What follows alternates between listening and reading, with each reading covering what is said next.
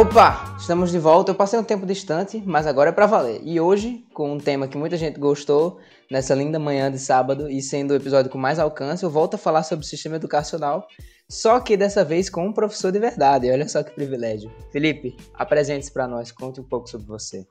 É, bom dia aí a, a todos que vão ouvir esse podcast, bom dia a Paulo aí. É, eu sou Felipe Garcia, professor de português e literatura do I F R N. Fui convidado aí por Paulo, né, e me sinto honrado por isso, para falar um pouco sobre a educação, né, sobretudo nesse contexto tão incerto que a gente está vivendo, que é o contexto da pandemia, né? Então é um prazer enorme, é, reitero, estar aqui. Espero que a gente possa fazer... Prazer é nosso, com certeza. Sem dúvida. É um bom debate hoje aí, viu, Paulo? Exatamente. Hoje a gente tem muita coisa para falar, não só sobre as questões mais gerais de, de sistema educacional, e sim coisas que a gente mesmo já experienciou. Você, como professor, contar algumas das, das suas experiências, que a gente for entrando em alguns de, determinados assuntos aqui.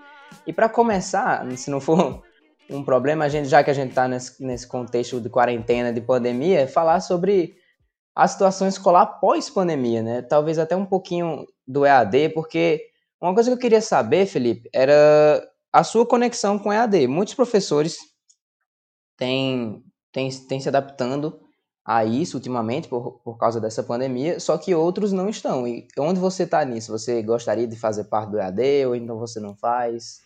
É, boa, bom questionamento, Paulo. A questão é, principal é a seguinte: será que esses encontros que a gente tem com algumas turmas, né, que tem acesso, obviamente, nem todo mundo tem acesso, porque a gente sabe que o nosso calendário foi, por enquanto, cancelado, a gente poderia chamar esses encontros de E A D? Eu creio que não, porque E A D é uma modalidade de ensino totalmente diferente, específica, planejada e pensada para ser à distância. Então, o que a gente faz não tem nome. Se você quiser saber realmente, é, não tem como classificar esses encontros pelo Google Meet, que é a plataforma mais utilizada, por isso que eu vou citar. Mas a gente também tem o Teams, né, da Microsoft. Então, assim, você pega uma aula que você daria presencialmente e transpõe essa aula para o vídeo. Isso é fazer A D? Eu tenho minhas dúvidas. E os especialistas já estão discutindo um pouco sobre isso, e não há ainda uma definição sobre o que seria essa forma de ensinar através de uma videochamada. Alguns estão tentando inventar nomenclaturas como webinar, né, para ficar um negócio mais bonito, mas, sinceramente, eu é, ainda não compreendo essa modalidade. Tanto que quando eu me encontro com os alunos, né, via Google Meet, eu não chamo nem de aula, né, porque aula é uma ideia específica que a gente construiu em torno de uma sala de aula, de uma interação presencial. Então, tem um quadro, tem todo um contexto ali, o corpo fazendo gestos, gesticulando. E se vocês forem pensar, né, público em geral, será que essa videochamada ela pode ser chamada de aula ou de encontro? Então, Paulo, são essas questões que eu tenho na cabeça que ainda não estão bem resolvidas. Por exemplo, o que seria o E A D? É, geralmente o E A D tem uma plataforma, os estudantes se cadastram nessa plataforma, existem ainda dois encontros presenciais por mês em média, todo o material é pensado para o aluno estudar em casa. Geralmente a modalidade E A D é mais comum nos cursos superiores. Por quê? Porque os alunos têm mais autonomia para estudar em casa, porque o E A D exige muito que o aluno estude em casa.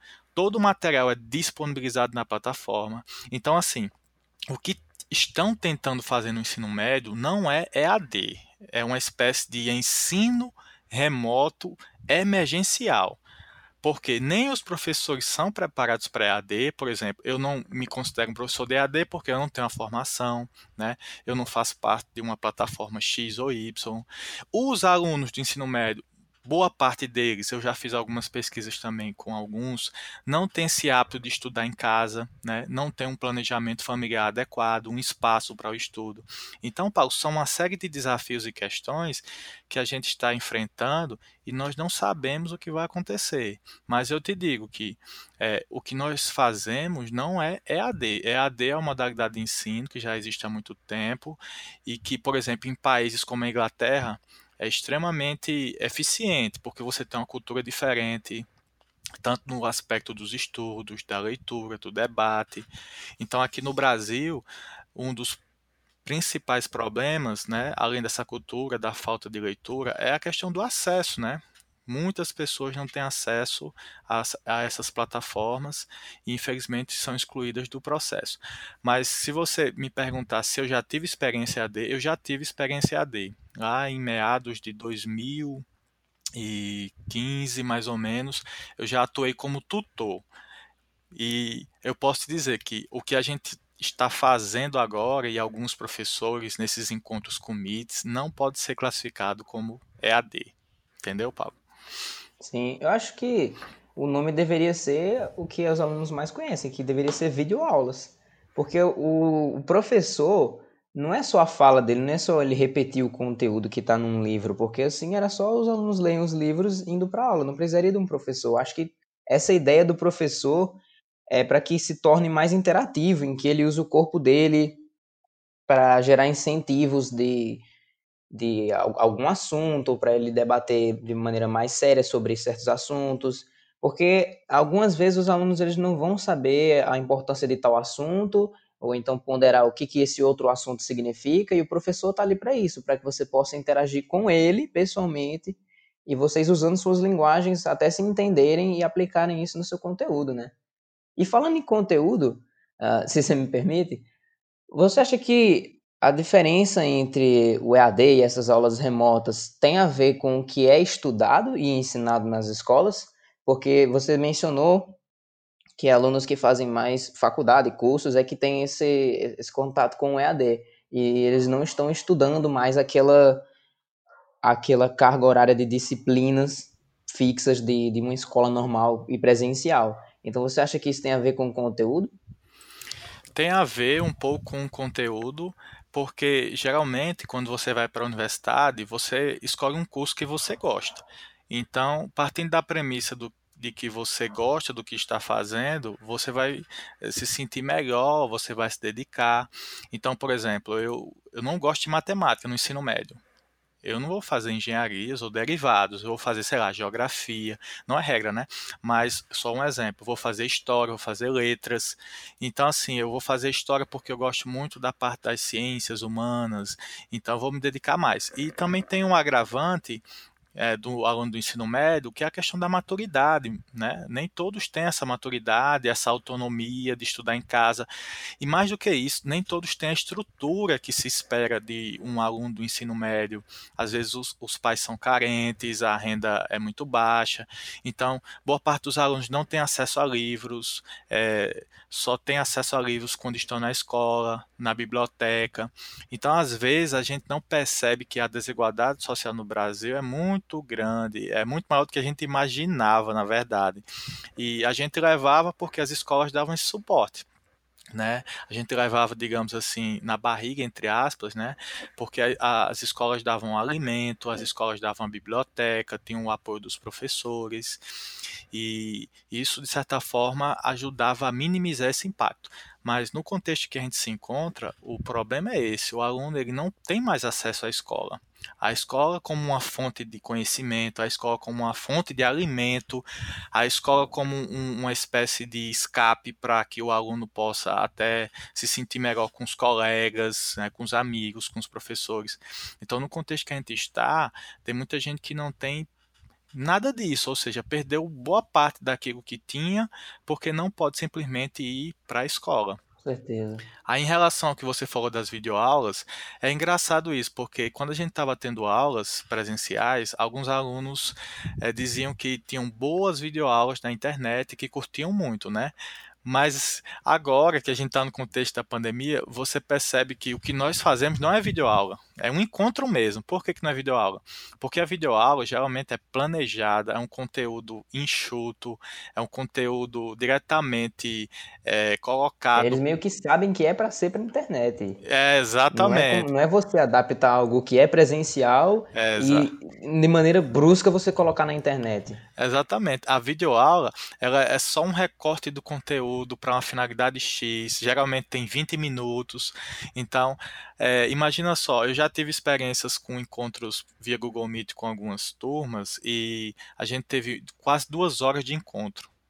Foi muito cansativo, mas é, não é, para mim, diferente, né, de uma aula presencial, no sentido de que, de que eu preciso fazer uma aula como eu faço no I F, contextualizada, dialogada, com debate, com contextualização.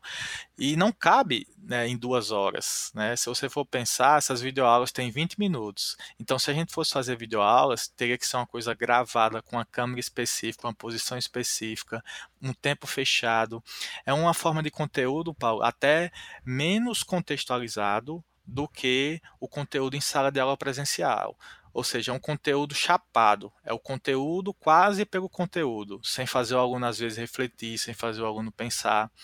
Por isso que eu considero um, um problema esse retorno sem um planejamento adequado, porque a gente pode, infelizmente, se a gente for tentar voltar de todo jeito, aprofundar desigualdades sociais e, mais do que isso, os problemas psicológicos. Só para você ter uma noção, Paulo, eu fiz uma pesquisa com os professores de língua portuguesa, a gente passou para os alunos, né?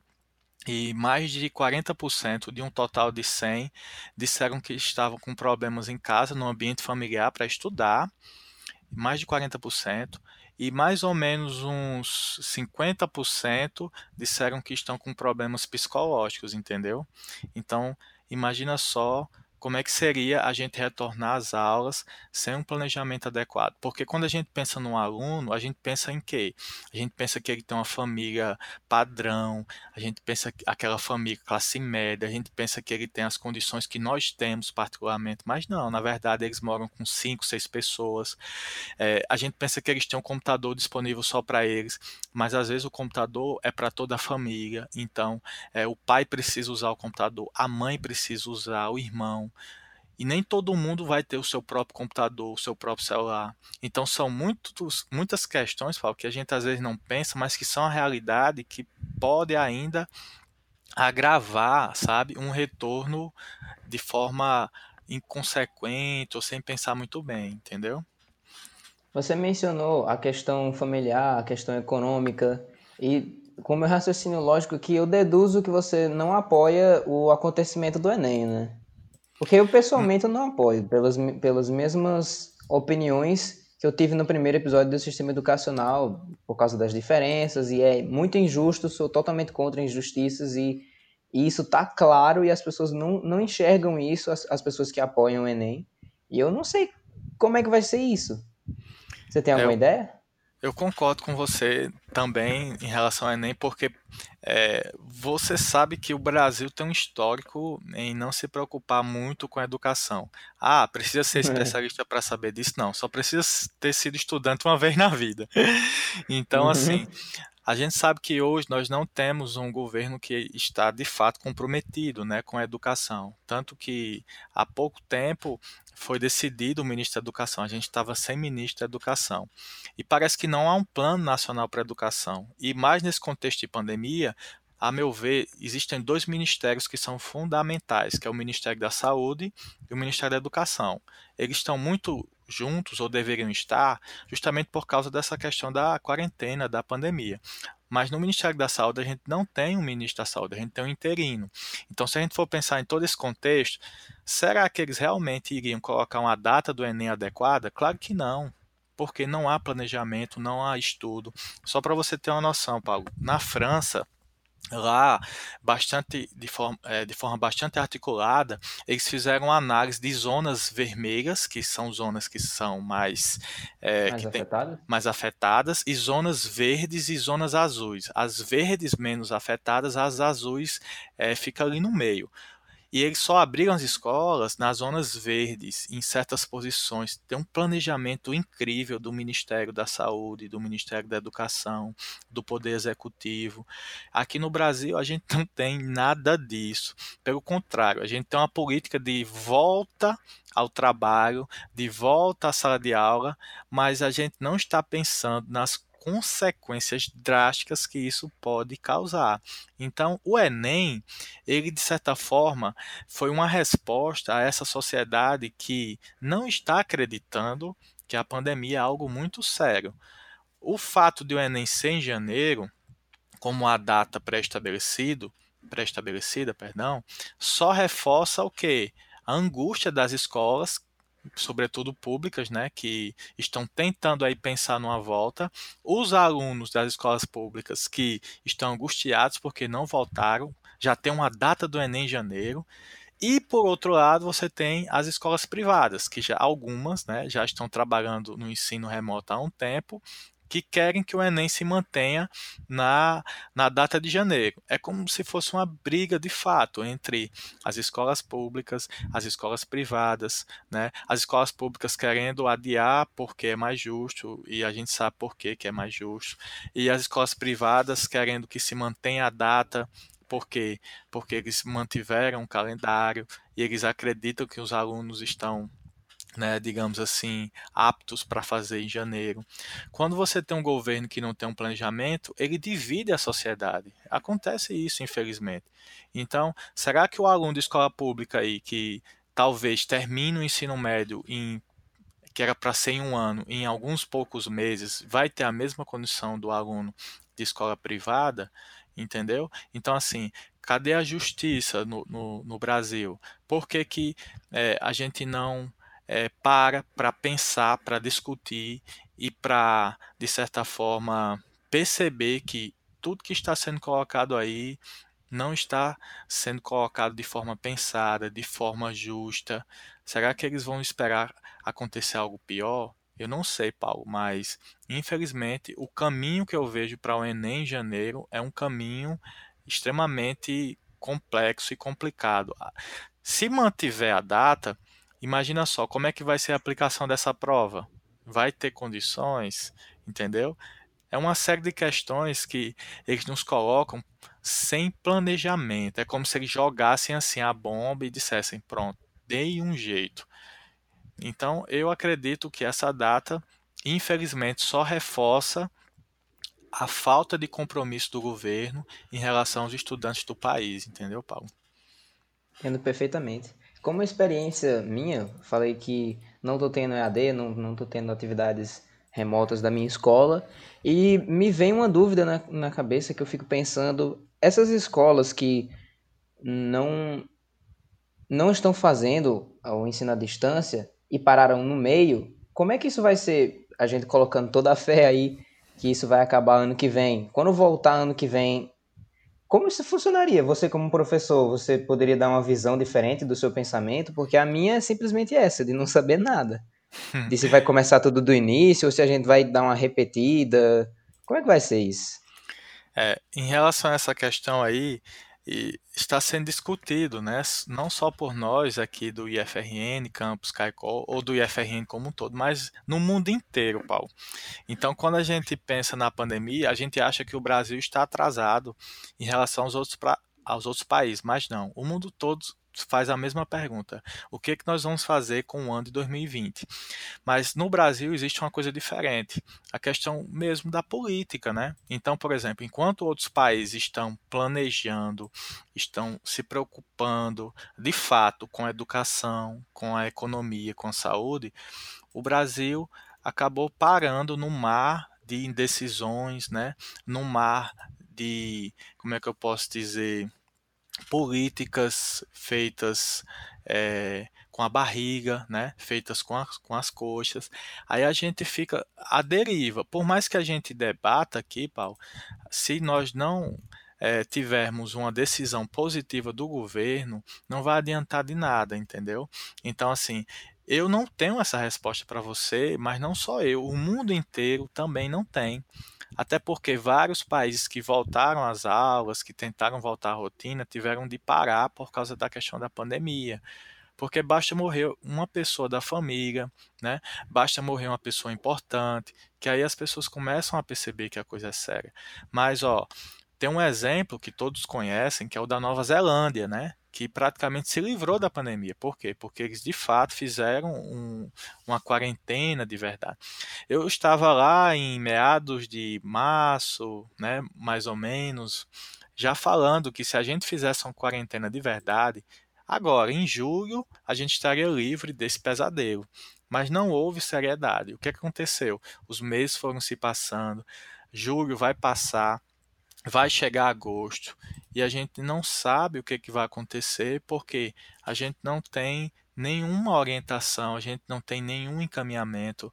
Como eu falei para você, dois ministérios que são mais importantes, o da saúde e o da educação, não estão trabalhando, né, da forma como deveria, e fica até difícil da gente prever a situação. É inacreditável, exatamente. Eu, como professor, é, já me coloco numa posição assim, como é que eu posso dizer, é, inquietante, né, em relação ao cenário atual. Imagina um aluno, né, que estava planejando uma vida, estava planejando um sonho, né? O Enem era um sonho, agora o Enem é um pesadelo, né?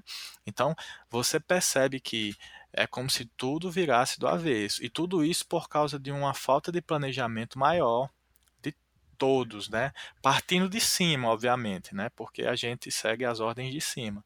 Então, é, é algo que não está definido em lugar nenhum, viu, Paulo? Eu tenho feito pesquisas sobre alguns países para poder acompanhar, mas até agora é, não há uma resposta, digamos, fechada com o que vai acontecer com o ano de dois mil e vinte. Eu vi que existem algumas propostas, como dois mil e vinte ponto um, dois mil e vinte ponto dois, entendeu? Nossa! É. Eu fico imaginando, é o quê? Uma realidade paralela que eles vão abrir? É? Acho que seria melhor se isso acontecesse. É, mas é, é como eu falei, se... nós não estamos levando as coisas a sério. Quando eu digo nós, eu digo governo, né? Como população, tipo, como população, fazendo parte da população brasileira. É, exatamente. Porque, assim, se a gente estivesse levando a sério, a gente talvez estivesse numa situação bem melhor. Já são, eu vi, acho que foi ontem, setenta mil mortos, né? Com a pandemia. Ou seja, é um número absurdo, Paulo, não tem condições. É, mas as pessoas não veem porque é aquele ditado, só acredita no que vê. Então, a, as pessoas que não estão vivenciando isso, não tem ninguém é, próximo, afetado, as, aí as pessoas acabam ignorando, porque acham que não vai chegar. Mesmo tendo casos na cidade da pessoa, tipo, o corona está na cidade, mas a pessoa parece não se importar tanto. Exatamente. Então, ó, só para concluir esse raciocínio, eu vejo também que os estudantes têm uma dependência muito forte da escola, né? No sentido, aí os estudantes mais do ensino médio no geral, no sentido de estudar mesmo, né? Eu creio que pensar o ensino no presente, porque todo mundo está falando do futuro, né? Ah, o mundo depois da pandemia. Eu não sei por que, que as pessoas estão discutindo o futuro se a gente não resolver o presente. Mas, enfim, na minha visão, Verdade. se a gente for realmente pensar o presente, a gente deveria pensar nessa autonomia do aluno, né? Dessa é, independência do aluno em relação à escola, porque, infelizmente, se não tiver a escola para regular, para instruir, para educar, esses alunos praticamente se perdem. E esse problema ainda é mais grave, Paulo, por quê? Porque a sociedade criou uma ideia de que só a escola é responsável pela educação do aluno, só a escola é a instituição que vai educar no mundo. Mas não é para ser assim. O professor muitas vezes é visto, né, como um grande terapeuta, o professor é visto como um guardião, como um moralista. Então, o professor é como se fosse assim, o grande pai, né, da sabedoria que se transformou, digamos assim, nessa instituição que é a escola. Então, quando o aluno está fora da escola, parece que ele não tem pai, parece que ele não tem, né, digamos assim, educação, parece que a educação ficou restrita a um espaço fechado, de quatro paredes, um quadro, um professor e um monte de cadeira. Esse problema é muito grave, por quê? Porque a gente percebe agora, na quarentena, que tem muita gente desenvolvendo problemas psicológicos, não sabem o que fazer da vida, não sabem, por exemplo, é, programar o dia, porque tudo estava nas costas da escola. Então, isso é um problema muito grave. Eu vou te citar aqui um livro que traz essa discussão muito bem, Paulo, que é um livro de Ivan Illich. Ele é um educador e ele escreveu um livro que é A Sociedade Sem Escolas. Ele vai dizer que o aluno confunde ensino com aprendizagem, obtenção de graus com educação, diploma com competência, fluência no falar com capacidade de dizer algo novo. Aí ele vai dizer, para concluir, sua imaginação é escolarizada a aceitar serviço em vez de valor. Ou seja, as escolas, ao invés de educarem de fato o estudante, acabam tornando ele muito dependente. Entendeu, Paulo? A prop... Pô, saindo aqui, saindo aqui do, do contexto de, de, de coronavírus e quarentena, você falou sobre a importância do que é estudado na escola. O Sim. que você acha que deve ser importante a ser estudado? Porque eu vejo que, preparando aqui o meu pensamento, né? Muita gente é indignada com um sistema educacional, mas na parte de escola, onde você tem aquelas matérias que todo mundo conhece, que é para você estudar matemática, geografia, ciências, história. E o que muita gente argumenta contra uma das mais uma das matérias que mais sofrem bullying, a matemática, diz que aquilo não é usado na vida da pessoa. O que... Eu posso pedir para que você dê alguma opinião sobre isso, mas é que eu quero mais saber é, se você acha que a, a, a escola precisa ser reformulada e as disciplinas serem reformuladas, como, por exemplo, ensinar primeiros socorros ou ensinar educação monetária, que são coisas que as pessoas precisam no futuro. E acontece isso que você falou, botar o peso na escola, de a escola tem que ensinar isso porque as pessoas não, não têm como buscar esse, essa aprendizagem, então a escola tem que fazer o, o aluno ter essa noção, pelo menos essa noção econômica, essa noção de saúde, saber como, ter, como agir em uma situação grave, saber quais são os primeiros socorros. Você acha que isso deve ser formulado ou isso vai de cada aluno, que todo, cada aluno tem que saber onde que tem que aprender dinheiro ou aprender uhum. saúde? Boa, boa pergunta, Paulo, porque realmente casa muito bem com, com o que eu havia falado, dessa crítica que o Ivan Illich faz às escolas, né? Porque a gente sabe que as escolas, infelizmente, se tornaram uma instituição que torna um aluno dependente, muitas vezes, do que independente. Então, ao invés de a escola é, tentar mostrar ao aluno um pensamento crítico, que ele possa pensar por si só, refletir, não confundir, por exemplo, diploma com conhecimento, com competência ou com respeito. Ah, eu só vou respeitar ou ser respeitado se eu tiver um diploma. Ao invés de a escola educar para a inclusão, para o pensamento crítico, ela acaba fazendo o contrário. Por que que eu odeio matemática? Se a matemática é tão fundamental no mundo, por que que a escola me faz odiar história, por exemplo, que a gente sabe que sem história a gente não consegue compreender o presente, muito menos tentar pensar como será o futuro. Então, eu creio que esse contexto da pandemia agora, Paulo, está, de certa forma, nos obrigando, ou deveria nos obrigar, a repensar a escola, sim, sem dúvida.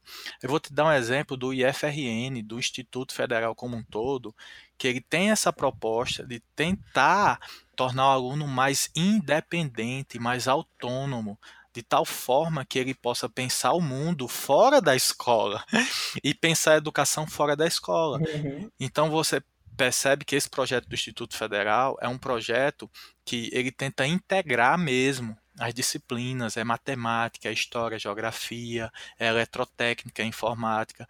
Então, se você fosse me perguntar em um modelo de escola que não tornasse o aluno tão dependente, o aluno tão controlado ou o aluno tão mudo, seria o I F R N, seria os institutos federais como um todo, porque você percebe que o compromisso com a educação do I F, né, é justamente esse compromisso de autonomia, de que o aluno possa, por si só, aprender a estudar, aprender a pensar, mas é um processo muito mais profundo, que precisa ser é, pensado de uma maneira muito maior. Isso tem que partir, por exemplo, de um Ministério da Educação comprometido, em pensar um currículo que realmente trabalha a realidade dos alunos.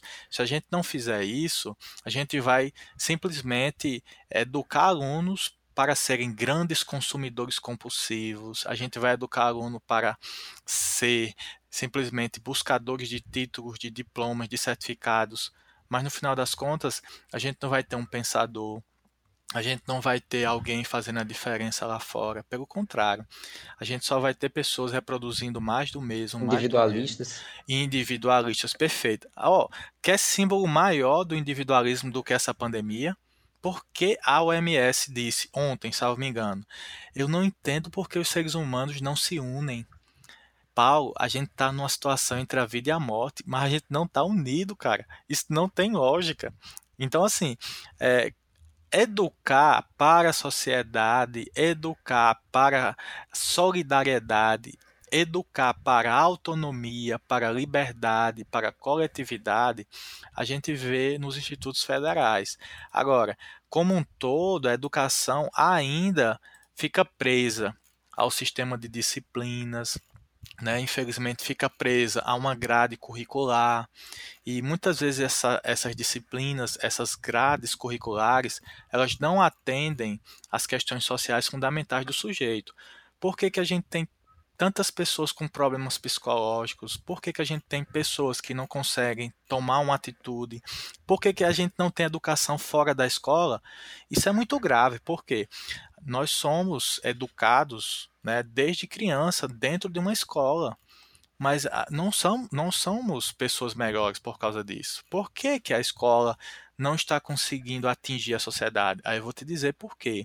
E a, e a minha hipótese, ela vai seguir o pensamento de Ivan Illich. É porque a escola, ela centralizou a educação dentro das quatro paredes. E aí eu digo escola, eu também posso pensar na própria universidade também. Mas se a gente tivesse uma educação fora da escola, fora da universidade, a gente teria uma sociedade muito melhor. Basta ver o caos que é a nossa sociedade, porque a educação não está presente, né, fora desses setores. Entendeu, Paulo? Entendi. Eu vou falar de uma outra coisa, porque eu estou com muitas dúvidas completamente aleatórias, então se a gente pular de um assunto para outro... Tranquilo. Não se importa tanto, é. Eu, como aluno, tenho uma certa visão sobre como funciona você aprender, você ter que... levantar todos os dias para poder ir para a escola, e tem uma visão sobre os outros alunos, sobre os diferentes tipos de alunos. Só que a gente acaba esquecendo que os professores também, eles já tiveram essa experiência e estão tendo de novo, só que do outro lado, né? Que é uma das coisas que eu sempre pensei, que era em relação à família, que você tem, quando você vira pai, você começa a viver duas vezes, porque a primeira parte da vida você está na visão da criança, aí a segunda parte da sua vida você vai estar na visão de pai, você vai ter que passar por tudo o que você passou, só que o seu filho vai estar passando isso. Essa é uma, uma ideia, algum pensamento que eu tive. Uhum. Isso pode ser aplicado na escola, porque o professor ele já foi aluno, ele já estudou a vida toda, né, jovem dele, e aí agora ele está ensinando a outros jovens. E um dos pensamentos que você percebe entre os alunos é que há aqueles em que se unem e há aqueles que não se unem, alunos que não gostam de outros que não estudam, ou alunos que estudam gostam de outros que não, enfim. Eu queria entender, do seu lado, como professor e tem experiência nessa área, o que, o que passa na sua cabeça quando você tenta compreender uh, a vida, o, os pensamentos de um aluno que estuda e um aluno que não estuda? Por, por, que, que, por que, que eles não deveriam ser tratados de maneira maldosa dos dois lados?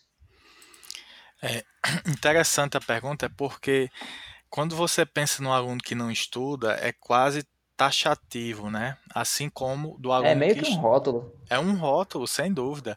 O aluno que estuda e o que não estuda, eles são rotulados, porque a gente acha que o que estuda sabe, né? E o que não estuda não sabe. Mas, na verdade, nem sempre é assim. Se a gente for pensar além dos rótulos ou das aparências... Às vezes o, o aluno que estuda, ele consegue tirar seu nove, seu dez, né? Mas ele não consegue pensar. Por outro lado, o aluno que não estuda, ele vai tirar lá seus três, seu quatro, seu quatro na nota, mas ele é um grande pensador, né? Aí a pergunta é, será que nosso sistema de avaliação dá conta desse tipo de aluno que a gente julga é, fraco, que a gente julga como inferior, e até mesmo desse que a gente julga superior, que a gente julga melhor, será que dá para quantificar esse conhecimento de uma forma tão precisa? Então, eu nunca vou julgar um aluno que tirou uma nota, por exemplo, três, e nem o que tirou nove. Pelo contrário, eu vou tentar ao máximo compreender por que aquele sujeito tirou um nove e por que aquele tirou um quatro. Veja, é muito difícil a gente é, trabalhar num sistema educacional no qual você deve dar uma nota para o aluno, porque a nota parece um prego na barriga dele, assim como se colocam é, pregos... É como se fosse o juízo final. É, exatamente. Assim como se colocam pregos nas borboletas, né? É, parece que o aluno é que fica condenado àquela nota. Mas eu já percebi que talvez o método de ensino, né, a própria forma de aborda- abordagem do conteúdo não atinja aquele aluno que, é, de certa forma, é, tem mais afinidade com música, tem mais afinidade com desenho, tem mais afinidade com histórias. Aí é nesse sentido, Paulo, que o sistema educacional, às vezes, ele poda a criatividade do aluno. Ao invés de ele explorar potencialidades, ele dá um três para um aluno que valeria um dez em outra situação. Meio que puxa para outro lugar que a pessoa estava. Tipo, ela estava lá fazendo as coisas que ela mais gostava, que ela se sente bem fazendo, que ela tem... É, experiência fazendo, se sente bem e faz bem na visão das outras pessoas, e meio que ela é puxada para um contexto onde todo mundo tá, tá todo mundo numa filinha, sendo moldada a cabeça, e essa pessoa tava brincando do lado de fora, sendo espontânea, e aí o sistema educacional puxou ela para ser mais uma no meio de tantas outras pessoas com um fardamento e Exa- sentar numa cadeira. Exatamente, Paulo, você já tá sacando a ideia, é isso mesmo. Você vai ser mais um numa fileira de alunos com a farda X ou Y, seguindo o que os outros, né, estão fazendo. É esse o maior problema do sistema educacional, e quando se pensa nesse sistema de notas, é pior ainda, por quê? Porque a gente acaba julgando muitas vezes essas pessoas que se rebelam contra essa forma de organização educacional. Se rebelam não de forma consciente, às vezes é inconsciente mesmo, né? A gente se pergunta às vezes em casa, por que que o professor mostra isso? Por que que ele fala daquilo? Por que que ele não pensou naquilo? E você sabe, Paulo, como aluno, tem professor que nem gosta quando o aluno faz uma pergunta, quando o aluno questiona, não, né? Às hum. vezes a resposta é assim, é porque é assim... Ó, oh, você não estudou muito para saber ainda. Quando você estudar mais, faça uma pergunta melhor. Não é desse jeito? Acho que são professores que só repetem o que os livros pedem para ele ensinar, e ele nem se faz presente como uma, uma pessoa, uma personalidade humana. Porque é isso que acho que os alunos estão procurando. Você deu o exemplo do, do professor ser um pai, de ser uma figura afetiva para o aluno. Então, se um professor ele é apenas um robô que repete o que o conteúdo está dizendo e ele não se, não se faz de prontidão a responder ou então a entender a, a dúvida de qualquer nível que seja a dúvida do aluno, então, acho, perdão, eu não acho que isso seja o ideal a se fazer, você se tornar um robô como professor. Eu, eu posso dizer, como, como aluno, de várias vezes que eu já escutei de outros alunos, tem os professores que as, os alunos mais gostam e os, alunos, e os professores que os alunos menos gostam, e você acaba percebendo que o que os alunos mais gostam são de professores que, entre aspas, brincam junto com eles, mas não brincarem no sentido de deixarem de lado o aprendizado, Isso. mas que ele se faz uma pessoa junta daquele ciclo de pessoas, ele consegue, de maneira única, juntar a sala para um bem maior, que é o aprendizado, seja da matéria dele, ou seja de alguma coisa que ele esteja ensinando, porque eu não acho que os professores devem se restringir apenas ao conteúdo que está ali, a gente só tem que aprender aquilo. Eu acho que algumas vezes que professores ensinaram alguma, alguma lição de vida, isso foi bastante importante, porque todos os alunos eles vão para casa com esse pensamento, e aí eles comentam em grupos de salas e sobre que, a, o que aquele professor falou, e eu acho isso muito interessante, e E eu acho que isso seria muito uh, tocante aos olhos de um professor se ele visse que aquilo estava acontecendo, que os alunos estavam comentando sobre o que ele falou no grupo da sala, que normalmente é só para os alunos interagirem, e eles estão falando sobre o que um professor disse na aula, né? Eu, se eu fosse professor, eu acharia o máximo. Não, é muito massa, porque eu defendo essa visão humana do professor e defendo ainda mais a questão da criatividade do ser humano. Tanto que eu tento trabalhar ao máximo, né, nas minhas aulas, nas minhas atividades, essa criatividade.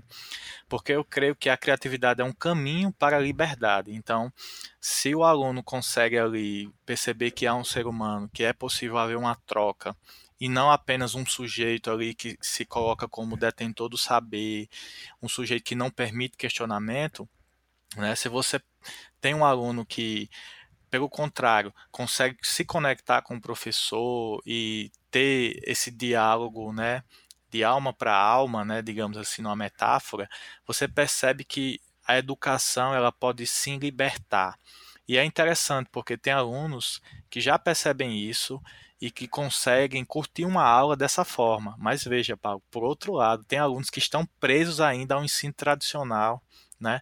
Tem alunos que estão presos ao decoreba, tem alunos que estão presos às questões que, quando pegam um professor que tenta explorar o lado humano, a criatividade, eles vão achar ruim. Eles estão tão amoldados ao sistema que eles não têm mais aquela sensibilidade. Ou seja, para o professor atingir esse aluno, ele tem que quebrar uma casca muito profunda. Eu vou te contar uma história bem rápida de Paulo Freire, à né? vontade. que é um, foi um dos melhores educadores do mundo, não só do Brasil, que infelizmente hoje está sendo muito criticado e atacado, né? Paulo Freire criou um método de ensino que era extremamente contextualizado com a realidade, Paulo. Um método de ensino que realmente conseguiu alfabetizar pessoas, né, que trabalhavam no campo, na roça, em quarenta horas. Ou seja, quarenta horas... é pouquíssimo tempo. Aí a gente pergunta, como o Paulo Freire conseguiu isso? Simples. Quando ele foi alfabetizar essas pessoas da roça, ele pegou palavras do contexto delas. Ele, ele pegou riacho, ele pegou patrão, ele pegou café. E a partir daí, quando esses estudantes, à noite, né, bem mais velhos, né, vários anos trabalhando com as mãos calejadas, viram aquelas palavras no quadro, eles ficaram surpresos como a realidade poderia caber numa palavra. Imagina a mágica que foi ver pela primeira vez a palavra café num quadro e perceber que essa palavra dizia respeito a eles. Um trabalhador chegou até a questionar o peso do lápis. Ele achava o lápis muito leve para conter todo o mundo numa palavra. No outro dia, depois da aula Bem de Paulo... filosófico. É, no outro dia, depois da aula de Paulo Freire, o que aconteceu? Um trabalhador pegou a enxada e escreveu no chão, com a enxada, a palavra água. Ou seja, eles estavam ali vivenciando no lápis e na enxada todo o aprendizado do mundo em pequenas palavras no quadro e no chão.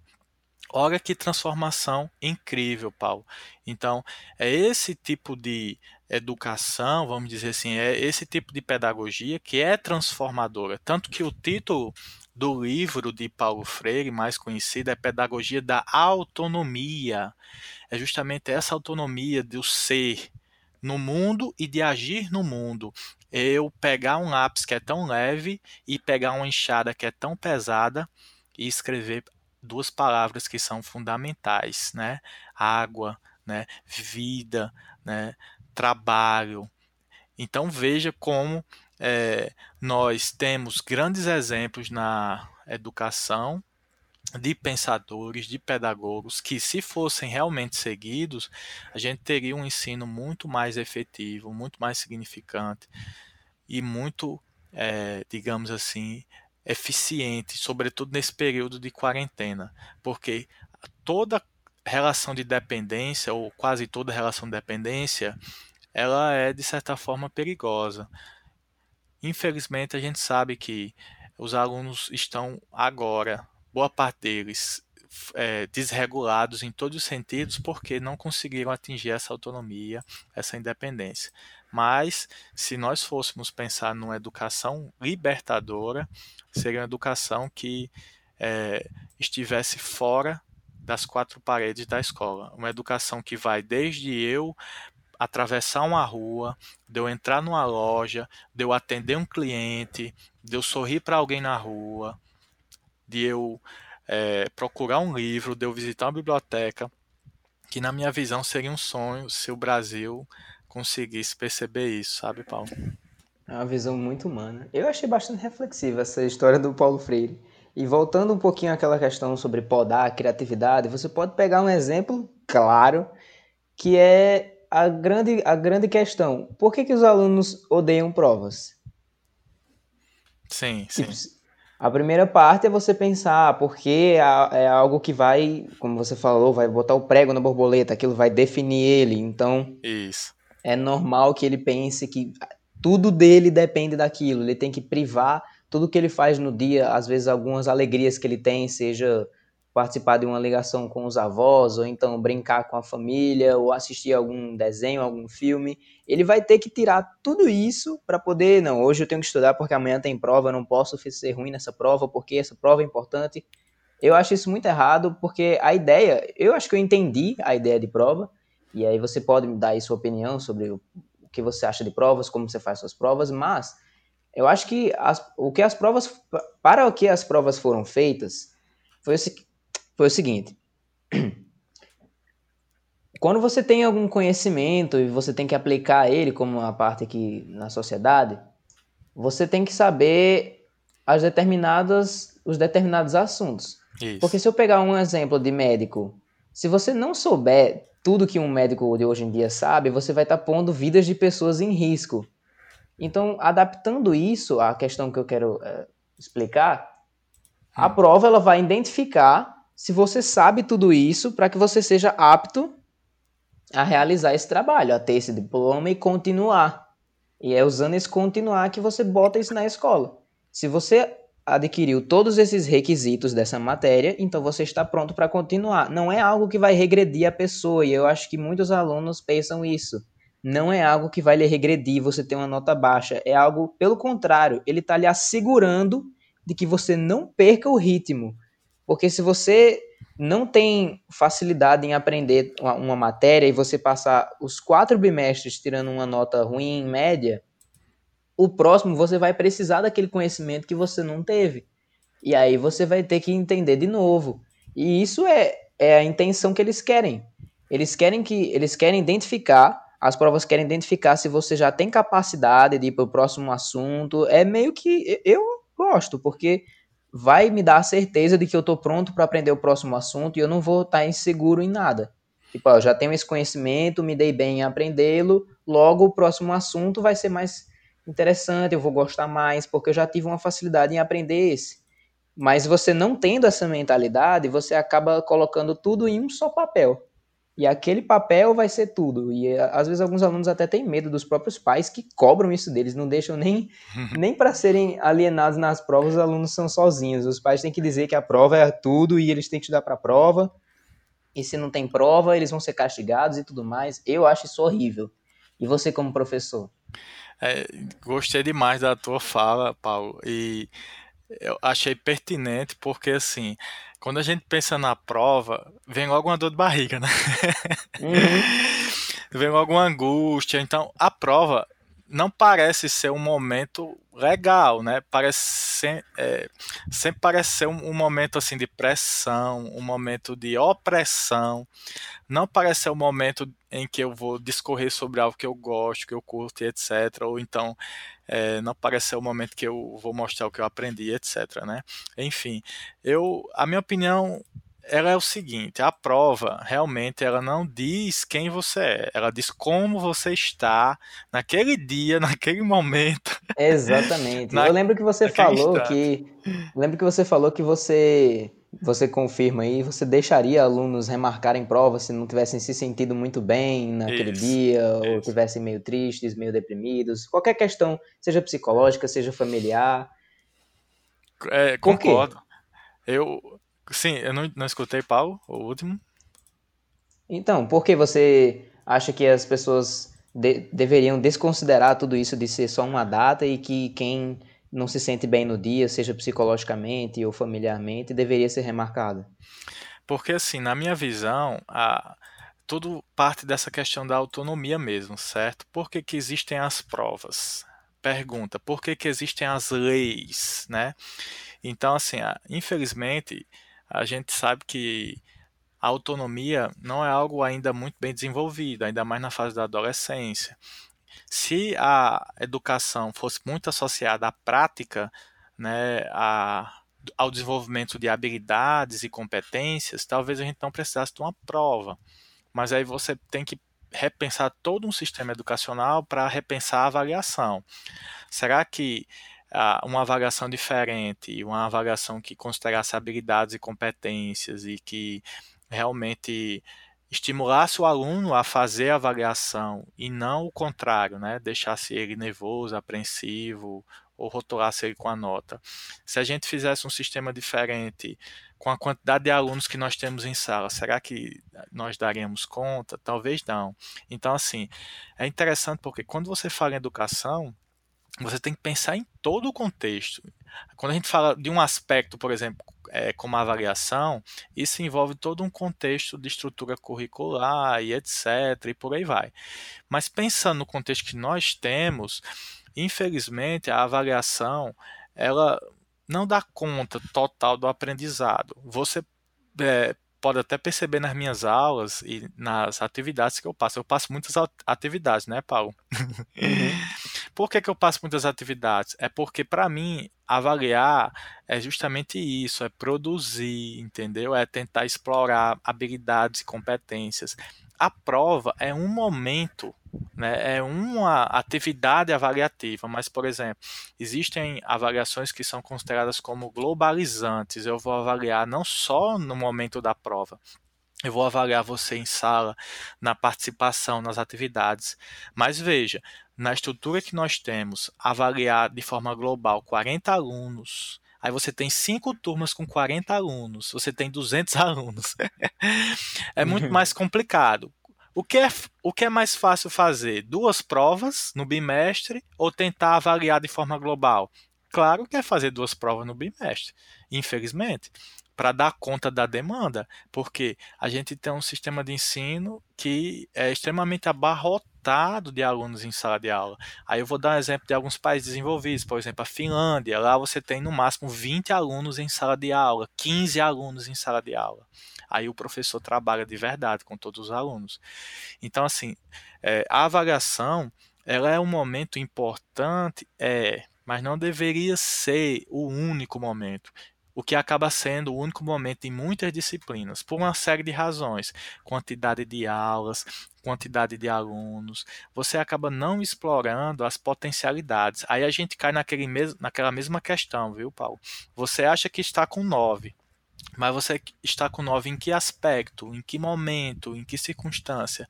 Aquele número, ele diz muita coisa ao mesmo tempo que diz quase nada, entendeu? Às vezes a gente até julga, poxa, aquele aluno que era muito inteligente, que tirava muita, muitas notas boas, não passou no Enem. Aquele que passou só com seis foi aprovado em medicina. Então, assim, como se explica isso? É simples. Aquela nota não vai, de fato, certificar o que você sabe. Ela não vai dar conta da tua complexidade. Então, o aluno ele pode tirar um nove ali, mas ele não está, como eu havia falado, falado há pouco, ele não está, digamos assim, preparado, né, para um, um pensamento, digamos assim, mais complexo, um pensamento mais aberto, mais amplo. A cabeça dele está muito ainda ali fechada num, num, num conteúdo. É como se o fato de ele saber aquele conteúdo e de tirar aquele nove, né, certificasse a inteligência dele. Então, eu tenho hoje...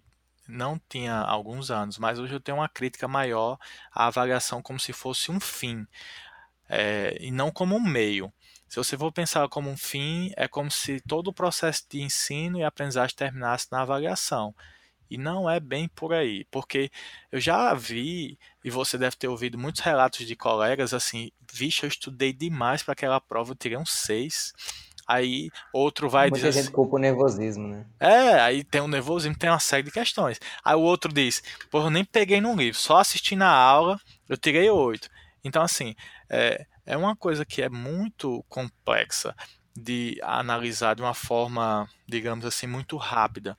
Mas eu digo a você que antes eu tinha certeza que um aluno que tira nove era um aluno que sabia muito e um que tira quatro que sabia pouco. Antes eu tinha essa certeza. Mas hoje eu já não tenho mais. Hoje eu tenho, pelo contrário, minhas dúvidas. Por isso que eu, enquanto professor, eu tento fazer muitas atividades, eu tento explorar bastante, É, digamos assim, é, os momentos de leitura e de escrita dos alunos, para que eu possa ser o mais justo possível, entendeu, Paulo? Porque na minha visão, é, a nota acaba sendo uma injustiça que o professor comete sem mesmo é, ter a intenção, simplesmente porque ele é obrigado a criar esse sistema de pontuação. Eu vou dar um exemplo de uma professora do I F, né, que ela não dá nota para os alunos, ou melhor, ela dá nota porque o sistema pede, né? Mas hum. ela não faz avaliação em provas. Então, assim, você vai dizer, poxa, então ela não está conseguindo medir o conhecimento do aluno, ela, ela não está fazendo o compromisso dela. Será que ela não está? A pergunta é essa, será que ela não está realmente ali, ao tirar a nota, pensando no aluno como um todo? Será que a nota é a única forma de eu entender, ou melhor, de eu perceber a capacidade do, do meu aluno? Talvez não, eu acho que existem outros meios, mas é muito mais complexo, entendeu, Paulo? Então, vamos dar um exemplo aqui bem prático. É, eu, eu fiz uma prova do conteúdo X. O aluno não estudou o conteúdo X, ele, ele não sabe aquele conteúdo, ele vai fazer a prova e tirar zero. Mas aí tem um problema maior. Por que, que ele não estudou o conteúdo X? E aquele que nem Ixi, foi... Fico muito aberto, eu acho, porque aí a gente pode colocar tudo, ele pode simplesmente... É, mas... Não ter mas, tido gosto, pode... Pelo, Nossa, pe... pode ter tido tudo. Pela lógica, não seria, não seria, digamos assim, claro que ele deveria ter estudado pela lógica, né? Aí a é. pergunta é, por que que não estudou? Aí você imagina, ele estudou, mas não foi fazer a prova. Aí você fica perguntando, poxa, dá para entender esses casos? Por que que ele não estudou? Por que que ele estudou e não foi fazer a prova? Então, assim, eu creio que um debate mais amplo, sabe, Paulo? E já existem estudos que falam sobre isso, sobre a avaliação. Seria muito mais frutífero de ser, de ser feito para discutir formas de avaliação que não sejam tão é, restritivas quanto a prova tradicional, por exemplo. Ó, o seminário que eu faço, que eu chamo até de apresentação criativa, é uma maneira, entendeu, de explorar essas capacidades, essas potencialidades. É uma maneira de tentar, né, contemplar esse todo. Mas aí cai naquele mesmo argumento que eu falei no início. Quando o aluno confunde escola com ensino e com aprendizagem, quando ele sai da escola, ele não vai estudar porque ele não vê interesse, ele não vê função, ele não vê, é, digamos assim, utilidade, ele acha que o que está na escola não está no mundo. Então, eu ele sempre... foi só empurrado para aquilo. É, ele é obrigado a ir para a escola. Começa aí o problema. Já na Constituição, ele é obrigado. Então, imagina só, Paulo, você ser obrigado a fazer uma coisa, você iria gostar? Acho que não, acho que ninguém, né? Exato. Então, por que que a educação é uma obrigação e não um direito de ser humano? Então, se você for pensar... Isso é muito triste, porque se eu tenho um aluno na minha sala de aula que está sendo obrigado a assistir a minha aula, que está sendo obrigado a fazer uma prova, você deturpa todo o sentido da educação. Então, é, a minha crítica é, que eu coloquei lá no início, de que é preciso pensar a educação fora da escola mais do que dentro da escola, ela é infelizmente muito pertinente nesse sentido da avaliação também. Por quê? Porque muitas vezes o aluno é, vê a avaliação como uma espécie de punição. Ah, o professor não gostou da turma, você já deve ter ouvido isso. Então ele é. vai botar uma prova lascando. Se ninguém ficar em silêncio, a prova vai ser difícil. É, ou seja, a prova não é um instrumento para eu verificar meu aprendizado, é um instrumento para eu punir meu aluno. Para me qualificar como... É. De acordo com a, as, os requisitos do outro. É, exatamente. Então, veja, eu sempre digo até aos meus alunos isso, gente, imagina um professor contra os seus alunos. Isso não tem sentido. O professor que diz assim, gente, eu vou fazer uma prova lascando, é totalmente contraditório, porque ele, além de ser o professor... ou perdão, além dele ser o produto, né, ele é o produtor daquele ensino, aprendizagem, naquele diálogo. Então, se uma turma é punida por ele, automaticamente ele é punido também. Mas tem muitos professores que se orgulham de reprovar muitos alunos, né? Eu, hein? Mas é isso que eu digo, Paulo. Ó, a avaliação, eu vou ser bem sincero, por mais que você tire um nove, ela não vai dizer ali que você realmente tem aquela certificação, não. Aí eu vou dar um exemplo aqui muito claro. Você conhece Eric Jacquin, do Masterchef? Conheço. Pronto. Eric Jacquin fez um vídeo falando da época que ele era estudante de culinária e que o chefe pediu para ele fazer um omelete. Aí ele fez um omelete, o chefe disse, tá um lixo. Aí ele fez outro, tá horrível. Ele fez outro, isso não presta. Você nunca vai ser cozinheiro. O chefe disse isso para ele. Aí ele foi para casa triste. Imagina, Eric Jacquin, né? Aí ele disse que comprou duas bandejas de, meia dúzia, é, de uma dúzia de ovos, né? vinte e quatro ovos. Nossa. Aí ele disse que passou a noite fazendo omelete. Quando foi no outro dia, ele foi lá e conseguiu fazer um omelete. Aí ele contando essa história do passado e fazendo um vídeo ensinando como os outros fazem omelete, entendeu, Paulo? Aí nesse que vídeo... Massa. Nesse vídeo, ele errou o omelete. Aí, veja, ele disse assim, olha como é engraçado. A gente nunca aprende. É todo dia você tem que aprender, na verdade. O aprendizado... Nunca tem um fim. Nunca, nunca tem um fim. um fim. O aprendizado não, não é uma coisa dada e pronta. Veja, com toda a experiência que eu tenho em fazer omelete, eu errei agora ensinando como se faz um omelete. E a gente nunca aprende de verdade. Isso é um exemplo de que quando você tira um nove, dá a entender que você não precisa mais se esforçar ou de que não há mais sentido em continuar. Você sabe, Paulo, quando é no terceiro bimestre, muitos alunos que estão passados em certas disciplinas, eles não dão bola para essas disciplinas. Você concorda? Concordo. Isso é um absurdo, porque parece que o aprendizado não importa, o que importa é a nota, aí já é um desvio de funcionalidade. Por exemplo, aqueles filmes antigos que tem um mestre japonês de karatê que vai ensinar o jovem, Karatê Kid, por exemplo, você percebe que o mestre nunca elogia o discípulo ou nunca diz que está o suficiente. O mestre sempre vai dizer que está faltando, que ele não fez muita coisa, mas o mestre sabe que ele está ali no auge, mas mesmo assim ele vai dizer que ainda falta, que nunca acaba, que é preciso continuar. E a nota dá a ideia de que a nota, o certificado, o diploma, de que você já tem aquele conhecimento ali e não precisa mais fazer nada. Quantos diplomas tem pendurados na parede que realmente não certificam o conhecimento que o sujeito tem? Ou seja, o sujeito conseguiu um diploma estudando de todo jeito, é, sem se esforçar, passando com a barriga. Aí ele conseguiu um diploma que diz que ele é mega competente, mas na prática ele não consegue atender ao que está escrito naquele papel. Eu sempre digo isso, Paulo, para os meus alunos, que o que é um diploma na parede se você não estudou de verdade? Ele é só um papel pendurado. É, por que que eles, por que que eles são emoldurados? Agora você levanta uma boa questão. Tipo, ali significa que você é uma pessoa melhor do que as outras, porque você tem um papel emoldurado na parede com uma moldura bonita, detalhada. Não faz sentido. Exatamente.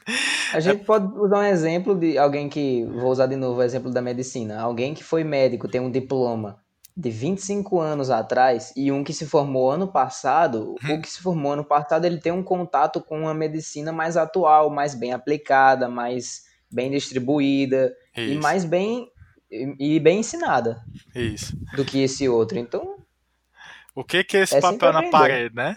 E, exatamente. Uhum. Por exemplo, é, esse médico da década de oitenta e um médico de dois mil e dezenove. Qual é a diferença entre os dois, fundamentalmente? Deve ser, é, é uma diferença, a meu ver, muito grande. Mas, se o médico da década de oitenta continuar estudando, a diferença pode ser mínima ou nenhuma.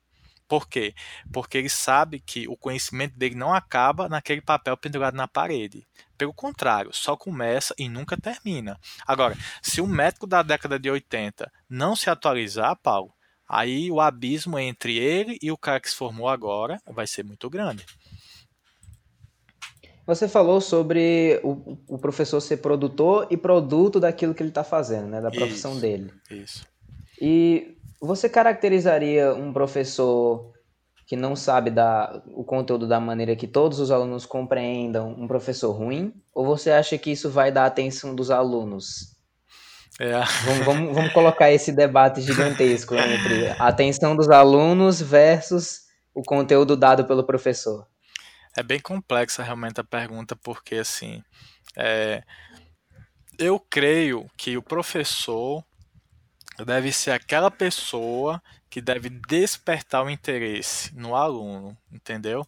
Então, por exemplo, se eu dou uma aula que eu mesmo não me empolgo, que eu mesmo não me sinto, de certa forma, bem, ou contente, ou satisfeito, se o problema já começa comigo, como é que eu vou esperar do meu aluno essa interação, essa atenção, é, esse compromisso? A gente geralmente culpa o aluno, mas eu é, tento ver pelo lado do aluno como ele se sentiria se tivesse um professor que realmente não mostrasse tanto interesse no que faz, tanta empolgação. Ah, eu estou aqui porque eu já recebi meu salário, esse conteúdo aqui vocês não vão aprender mesmo, não estão nem prestando atenção em mim. Então, assim, se tem um professor dessa forma, ou um professor que não consegue sair, né, do quadrado, um professor que não explore a criatividade, ou que não explore, digamos assim, ou que...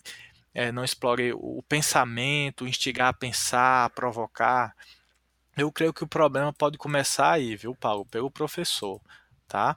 Se o professor faz tudo isso e o aluno não presta atenção, aí eu começo a, a tentar ver o caso do aluno. Por que que esse aluno não está prestando atenção, entendeu? Então, se o professor for, digamos assim, empolgado, se for criativo, se ele instiga problemas, se ele realmente é, se sente bem dando aquela aula e o aluno não curte, aí a questão é agora, ver o aluno. Será que esse aluno está bem? É, o que está acontecendo com ele? Ele gosta da disciplina? Ele não gosta? Mas por que que ele não gosta? Porque eu já vi casos de alunos que não gostavam da disciplina, mas que um professor fez gostar, entendeu? Então, assim... Eu primeiro parto do professor, depois eu vejo o caso do aluno. Eu não, eu não sou de é, julgar primeiro o aluno, dizer assim, ah, é porque a turma não presta. Não, eu creio que primeiro deve, deve se ver o professor. A turma pode ser a pior turma do mundo, entre aspas, pode ser a pior turma do mundo. Não importa. Eu quero saber como é que o professor vai é, fazer essa transformação nessa entre aspas, pior turma do mundo. Se o aluno, mesmo assim, não se interessar, aí eu tenho certeza, viu, Paulo, que tem outros motivos. Porque quando a gente fala professor e fala aluno, é uma coisa tão impessoal que a gente não, não vê o lado humano, como a gente tinha discutido aqui há um, há um tempo. Uma vez eu já, em uma sala de aula, eu vi que um aluno estava com a cara feia para mim, né? Aí eu terminei a aula e fui falar com ela, e eu percebi que ela não... É, depois que ela me falou, né, que ela não estava com a cara feia para mim. Na verdade, ela estava com problemas em casa, né, problemas com o marido, que não queria deixar ela ir para a escola, para aprender. Então, quando você conversa, você percebe que existe um ser humano ali inquieto com outras coisas fundamentais que ele não tem, que é o respeito em casa, né? Às vezes é um prato de comida. E o professor que julga, ele pensa assim, ah, esse aluno não está nem para minha aula, eu me esforcei muito, planejei, mas esse aluno não está nem aí. Quando você conversa com o aluno, aí você percebe que tem um universo por trás ali que faz com que ele não esteja ali tão conectado naquela hora. Então, é, para sintetizar, primeiro, o professor, ele é empolgado, comprometido, se sente bem. Se ele for, aí eu vou para o aluno que não é interessado. Por que que esse aluno não é interessado? É uma questão familiar? É uma necessidade econômica? É um problema psicológico? Aí sim a gente consegue ter um diagnóstico mais preciso. Agora, se o professor não está nem aí, se ele não curte o que faz, se ele simplesmente dá aula só porque é obrigado, aí já está claro que o problema é dele, né? E os alunos que vão ter que aguentar ele talvez o ano todo. Então fica aí a reflexão, não existe alunos ruins, existem pessoas diferentes, cada um tem uma vida diferente. Exato. Então, assim, eu creio que a forma mais justa, Paulo, deveria ser essa, de você tentar compreender o outro, no sentido de você ter uma simpatia. Eu digo simpatia porque a simpatia, ela envolve uma compreensão até racional. A palavra empatia é boa, mas tem um problema. Às vezes a empatia, ela é muito gratuita, ela não é reflexiva. Então a empatia, ela pode, de certa forma, até prejudicar em alguns, em alguns casos. E a, assim, essa é a minha visão. E a simpatia não, a simpatia ela vai levar em conta, além do, do sentimento de proximidade, ela vai levar em conta também um, um pensamento, uma reflexão, algo mais racional. Então, se o professor e o aluno têm uma proximidade, agora essa proximidade também tem que ser pensada, a gente não pode confundir, uma proximidade de ser humano para ser humano, a gente pode sim identificar problemas e não julgar de uma forma, é, digamos assim, generalista. Por exemplo, ah, é porque os estudantes no Brasil não prestam. Ou, ah, é porque todo professor é, só fez aquele curso porque conseguiu passar, por ele, é, conseguiu passar no Enem, ele não teve nota para passar em outro curso. Então, se a gente parar de falar essas besteiras e começar a pensar a realidade, a gente pode ter muito mais retorno do que a gente imagina, Paulo. A gente falou bastante sobre a escola sendo aplicada aí na maioria dos jovens, e eu gostaria que a gente falasse um pouquinho sobre as crianças, porque pegando o gancho sobre o desgosto das escolas por parte dos alunos, você percebe que um, um dos argumentos que muitos usam é de querer voltar para a escola, ou então para as escolinhas, porque lá a escola era completamente diferente, não tinha isso de prova, e você só brincava com seus amigos, e você interagia, você se sentia muito melhor. E aí você vai tentar entender o porquê disso.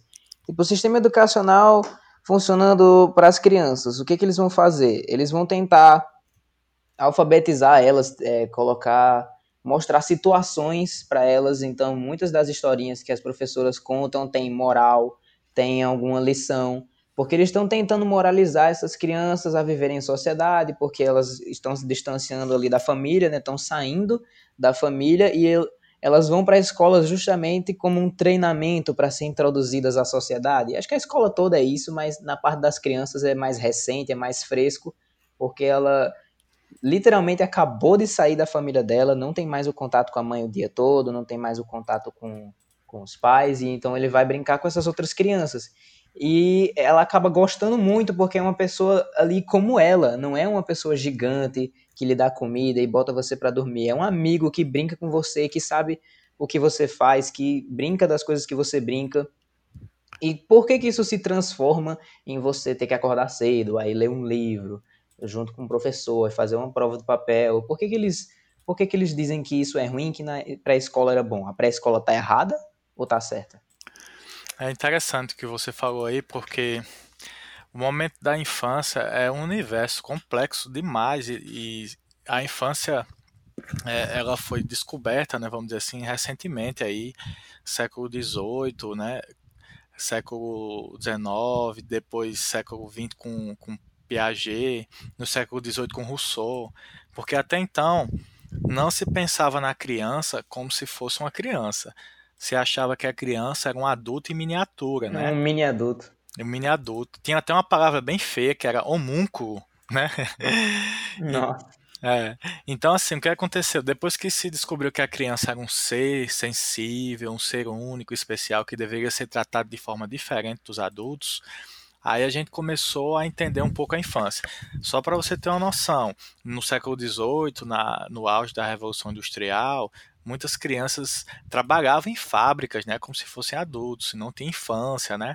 O Charles Dickens, o escritor inglês, escreveu vários livros em que os seus protagonistas eram crianças que trabalhavam em fábricas ou que eram raptadas na rua para trabalhar forçadas, né? Então, assim, o Charles Dickens foi um dos autores que explorou esse universo infantil e também construiu essa ideia de infância.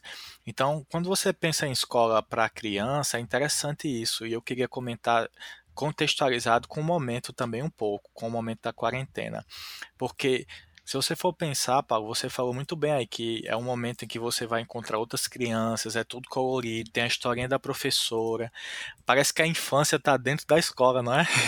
É. E, e os pais, eles não trabalham a infância fora da escola.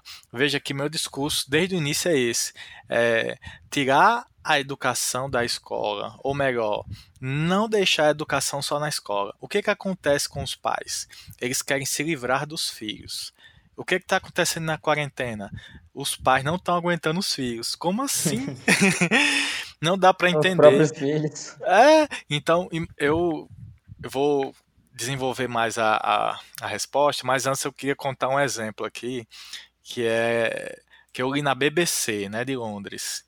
Uma, um, uma família que estava com problemas na quarentena. A mãe estava preocupada porque ela tem três filhos, né? E ela não sabia o que fazer com eles em casa.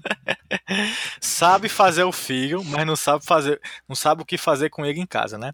Aí ela disse assim: ah, eu não estou aguentando essa quarentena, não volto à escola, né? Veja como a escola é como se fosse o útero, né? Ah, não, eu queria que ele voltasse para a escola. Aí ela deu um relato que a filha mais nova, sei lá, tinha sete anos, se não me engano, tava falando com as paredes. Imagina, Paulo. Caramba. É. Ou seja, tava falando com as paredes por quê? Porque não tinha interação nenhuma dentro de casa. Isso é um absurdo. Ah, mas você não sabe que é difícil cuidar dos filhos em casa. Então, o que é, que é ter um filho? Qual é o significado? Quer dizer que os Poxa, pais... mas você acha que... Você acha que para ter filho precisa de planejamento ou você não pode se adaptar quando você tem um filho?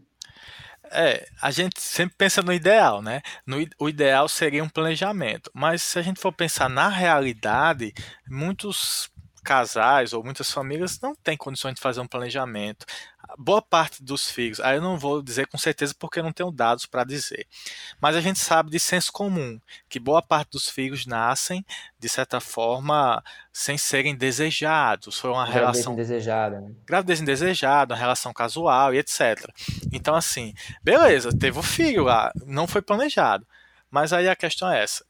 Acabou aí, não vai, você não vai é, cuidar do filho, educar o filho, dar conta do filho. Eu vou dar um exemplo de uma pessoa que eu conheço, Paulo, que ela brinca com a criança em casa, ela está se divertindo muito nesse período, porque a escola não está fazendo falta, ela tem livros coloridos e tal. Veja, tem essa questão dela ter condições também, que não é a realidade de todos os brasileiros. Mas verdade, as pessoas que têm condições, né, não conseguem educar, por quê? Porque terceirizaram os filhos. E a escola fica sendo a única instituição responsável por criar a infância maravilhosa dessa criança. Bota o peso da cidadania de um ser humano numa instituição. É, exatamente. Então, a minha crítica à escola, a escola é importante, sim. É porque a escola, de certa forma, centralizou tudo. E os pais, achando isso muito bom, até porque querem sossego, querem descansar, querem viajar, os pais não reclamaram. Quer dizer, a gente está vendo hoje um movimento maior de reclamação, mas até, é, até alguns anos isso não era visto. Paulo, o homeschooling, que é a educação em casa, por que, que ele ganhou tanta força? Porque os pais começaram a pensar assim, poxa, realmente a gente deveria educar os filhos em casa, não é só a escola. De certa forma começaram a abrir os olhos. Então isso é, é interessante para discutir, né, depois, essa questão do homeschooling, sobre outra perspectiva, obviamente. Mas, voltando lá para a tua questão da infância, é, o ponto que você tinha dito é por que, que as crianças, de certa forma, não gostam mais do processo no futuro. Você poderia repetir, Paulo, só para eu não me perder no raciocínio? Uh, de tipo assim, as crianças, elas, quando crescem e vão participar de uma... uma escola que ela tem que acordar todos os dias e sim, ter sim. que ler um livro para aprender com os professores, isso se torna ruim. E aí ah, virou um jovem que fala que a pré-escola era melhor. Perfeito, perfeito. Aí o ponto é justamente esse. Se a criança não criou o hábito de estudar fora da escola, se os pais não criaram um ambiente educacional em casa, porque uma criança, Paulo, é muito mais fácil de você conduzir, porque ela tem uma imaginação forte e poderosa. Ela nem entende na pré-escola que ela está sendo entre aspas, manipulada a ter certos comportamentos, a agir da forma X, da forma Y. Ela simplesmente está num mundo maravilhoso. Agora, quando você vai crescendo, você vai deixando esse mundo maravilhoso e vai percebendo que aquilo que era muito bom, na verdade, se chama obrigação. É. Então, a minha tese é a seguinte: por que que a criança que gosta tanto de ir à escola, não vê a hora de ir à escola, quando cresce, não suporta a escola? Porque ela não foi educada para ter autonomia. Então, quando ela percebe isso, ela se sente frustrada, aí ela cria um, uma ideia falsa da infância que era perfeita na escola.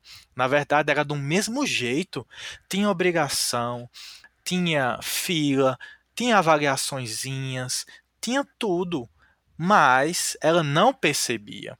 Então, ela fantasia a infância como se a escola fosse totalmente diferente do que é na adolescência, mas não é, é a mesma coisa. O que vai mudar é, obviamente, o conteúdo, o nível da discussão, etcétera. Mas, no final das contas, é a mesma coisa. Por que que a criança que se tornou adolescente, né, não vai gostar mais da escola? Porque ela não foi educada para essa autonomia. E a família não trabalhou isso em casa. Aí, consequentemente, a família vai colocar a culpa em quem? Ou em quê?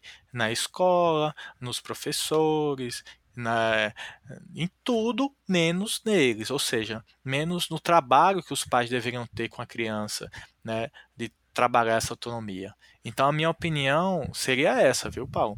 De que o, o, o adolescente que não gosta da escola e diz que a infância era melhor é porque ele tem uma visão errônea da própria infância, ou melhor, da própria escola na época da infância, que tinham os mesmos sistemas de obrigação: essa é sua sala, essa é sua cadeira, ó, esse é o conteúdo, só que você não percebia isso. Aí você fantasiou esse passado e, acha, né, e achou que o presente, né, de certa forma, foi frustrante, mas não é. Tanto que os bons alunos, os alunos que são bons, Paulo, eles têm uma autonomia para estudar em casa que é gigante, entendeu? Acho que essa parte de, da indignação, acho que a maior indignação de um adolescente é as pessoas dizerem o que ele tem que fazer. Exato. Todo mundo pode, pode confirmar isso. E quando você estava tendo essa experiência na, na, na escola, na parte quando você era criança, você tinha a sua vida espontânea, você brincava com os outros, aí a tia fazia uma atividadezinha para você pintar a árvore de Natal, aí vocês conversavam sobre ah, qual foi o melhor Natal que você teve. Tipo, o pessoal, todo mundo conversando e aprendendo a ser introduzido ali num contexto mais social. E do nada um monte de gente dizendo que, que você tem que sentar ali, que você tem que vestir isso, que você tem que aprender isso. E o adolescente, ele não vai gostar, ele não gosta que as pessoas digam o que ele tem que fazer. Exato. Então, acho que esse trabalho, esse, esse, esse ambiente, de forma mais precisa falando, foi trocado na infância, porque o aluno ele deveria uh, ser aplicado nesse contexto social e, e interagir mais com as outras pessoas, ser ensinado a isso em casa. E aí na escola ele ia desenvolver as, as questões morais, as questões críticas dele, mas a isso. forma como ele se desenvolveria praticamente com, com o seu corpo, com suas expressões, com seus sentimentos, isso deveria ser em casa. Só que o que, que ela faz? Ela troca isso, ela coloca tudo isso na escola quando ela, tá, quando ela é criança. Então, a escola é aquele lugar onde ela se sente feliz, onde ela explora todos os sentimentos, onde ela tem todas as historinhas com morais e onde ela aprende várias coisas todos os dias. Chega em casa, ela, papai, eu aprendi que a cor do céu é azul, porque tal. E aí, quando, ele, quando ela tem essa transição para outra escola, se torna algo completamente diferente. Ela fala, por que que não tem mais isso? Por que que não tem? Porque ela trocou as, as atividades. O que era para ser em casa ficou, acabou que foi na escola. Exatamente. Se você for pensar, a, a escola, e você falou muito bem, tem um papel importante nesse sentido, de potencializar, né, essa criatividade, né, de explorar essa relação com os outros coleguinhas. É um universo muito importante, é um universo fundamental. Mas se esse universo ficar fechado nele mesmo, aí é que reside o problema, porque quando a criança cresce, ela vai começando a perceber aquilo que, quando era criança, ela não percebia muito bem, né? Ela apenas lidava com o mundo de uma forma especial, até porque a gente sabe que a criança tem sim uma visão diferente sobre o mundo, né? É uma questão cognitiva também, né, de desenvolvimento intelectual, mas a criança muitas vezes é comparada com um poeta, por exemplo, né? Que o poeta consegue pegar a coisa mais triste e transformar na coisa mais alegre do mundo, né? O poeta e o escritor e o artista como um todo tem essa visão sempre esperançosa sobre o mundo. A criança é um poeta, né? É um artista. Então, o que acontece com o artista quando ele começa a crescer e a perceber o que é a sociedade, né? O artista começa a perder um pouco a sua imaginação. É aquela velha metáfora, ele é podado literalmente, entendeu, Paulo? Então, aquela coisa colorida, diversa, imaginativa, é...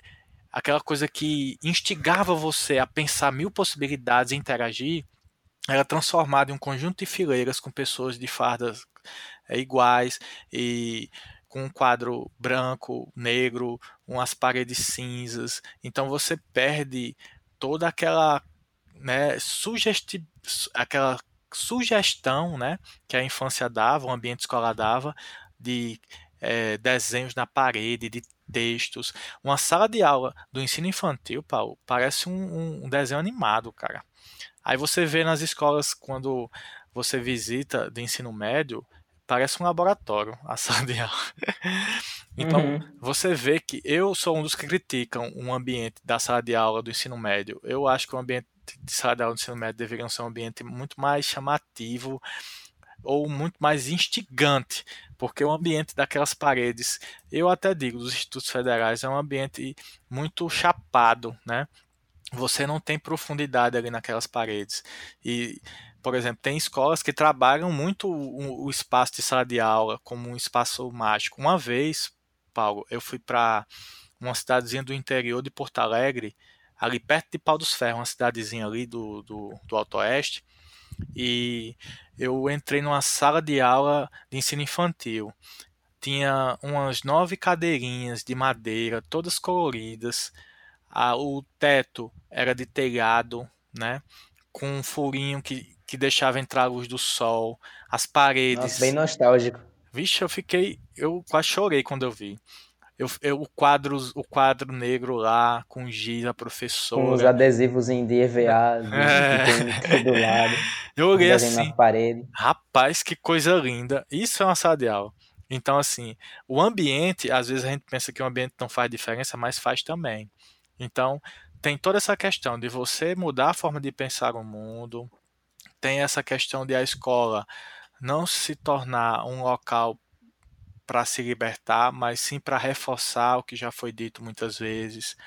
Então, a, aquela visão que nós tínhamos da infância é uma visão boa, é, eu não tiro esse, essa verdade, mas, por outro lado, a gente não percebia muitas coisas que eram... É, planejadas, né? A gente achava que aquilo era um momento espontâneo, mas não, não é espontâneo. Uhum. É, é, é um, como é que eu posso dizer? É tudo planejado meticulosamente para que aqui, aquilo aconteça. Então, quando você é adolescente e você percebe isso, você começa a questionar realmente o seu papel, né, na sala de aula, o, o papel do, do ensino, a importância das disciplinas. O período da adolescência é um período questionador, né? E se a sala de aula não der conta, infelizmente vai acabar excluindo, né, essa pessoa que tem, tinha todo o potencial para fazer diferença. Porque, não tenha dúvida, Paulo, os que, os que questionam são aqueles que têm um grande potencial, ou pelo menos já revelam um grande potencial para fazer a diferença em qualquer sentido. Agora, eu digo questionar de verdade, né? Não é reclamar, não. Aí já é outros quinhentos. Vou finalizar com uma pergunta bem importante e mais pessoal para você e bem geral. Se quiser, você pode conversar o tempo que você quiser sobre. Certo. Mas é, qual é o seu objetivo sendo um professor? é, realmente é, é, a pergunta, é uma pergunta difícil, viu? Porque antigamente, né, vamos falar que não o povo, né? Antigamente se pensava no professor como uma espécie de missionário, né? Ah, ele é professor porque ele tem uma missão a cumprir. Ah, ele é professor porque ele tem, de certa forma, um dom ou um talento. Existem vários discursos nesse sentido, né? A gente sabe por que, que esses discursos eram produzidos. Pagava-se mal para os professores, não, não tínhamos cursos de licenciatura, era magistério. Então era muito fácil dizer que era dom, talento, missão, porque realmente quem iria se arriscar a ser professor sem ter estrutura nenhuma? Tinha que, é ser, um, tinha que ser um guerreiro. Aí eu estou falando um pouco da realidade por trás do mito, né, do missionário, e hoje a gente não tem muito isso, de ser professor com um objetivo maior no sentido de missão, né? E, portanto, a resposta realmente é muito pessoal. Se você for perguntar a alguém por que, que, qual, ser, qual seria o objetivo como professor e etcétera. Eu posso dizer que, de certa forma, pessoalmente, eu, eu me sinto bem quando eu estou em sala de aula, sabe? Eu gosto de discutir, conversar, debater. Eu vejo a sala de aula como um ambiente para isso, né? Para debater, para discutir. Aprender para mim é muito bom, é algo assim que me deixa extremamente empolgado. Aqui em casa, quando eu aprendo alguma coisa, a minha esposa vem e ela tem que me aguentar, porque eu vou ficar falando com ela até eu cansar. É igual um filme, você assiste um filme e fica com vontade de dizer para alguém, né? Então, eu me, sinto, eu me sinto mais ou menos assim. Quando eu vou para a sala de aula, o meu objetivo maior seria esse, de compartilhar essa beleza, né, que é um mundo que parece ser tão horrível, tão hostil, mas o que é o mundo, senão nós mesmos, né, o que cada um pensa. Então, é, eu tenho, de certa forma, esse objetivo de mostrar o outro lado, não o mundo como ele é, não o mundo como eles dizem que é, mas o mundo como poderia ser, né? Eu estou parafraseando aqui Milton Santos. Então, eu creio que o meu objetivo como professor é tentar mostrar um mundo melhor, né? E como eu sou professor de português e literatura, um mundo melhor através da literatura, por exemplo, seria um caminho, da própria língua portuguesa. O que, que é um ser humano sem a sua língua, né? Praticamente não é nada. Então, meu objetivo maior é tentar compartilhar esse conhecimento, é tentar mostrar, né, que há esperança, que a gente não pode desistir, que é importante a gente ter um pensamento próprio, é importante a gente questionar. Então, se eu fizer isso, eu creio que eu já fiz muita coisa na vida.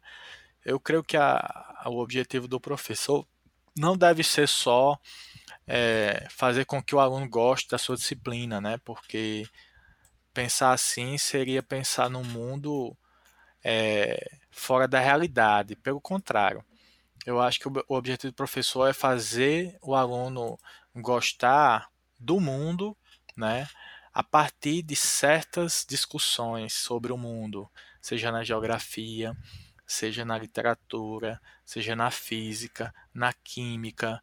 Não é muito mais interessante pensar o mundo a partir da física, a partir da biologia, e como tudo isso se conecta, e como a gente pode construir uma sociedade mais justa, uma sociedade mais crítica, crítica no bom sentido, né? No sentido de que a gente sempre tem algo a aprender, nem todo mundo sabe de tudo, nem toda teoria dá conta de tudo. A minha visão de mundo não é completa, ela não vai explicar o universo inteiro, né? A minha opinião não é única, minha opinião não é a opinião do universo, porque hoje as pessoas confundem opinião com verdade, né?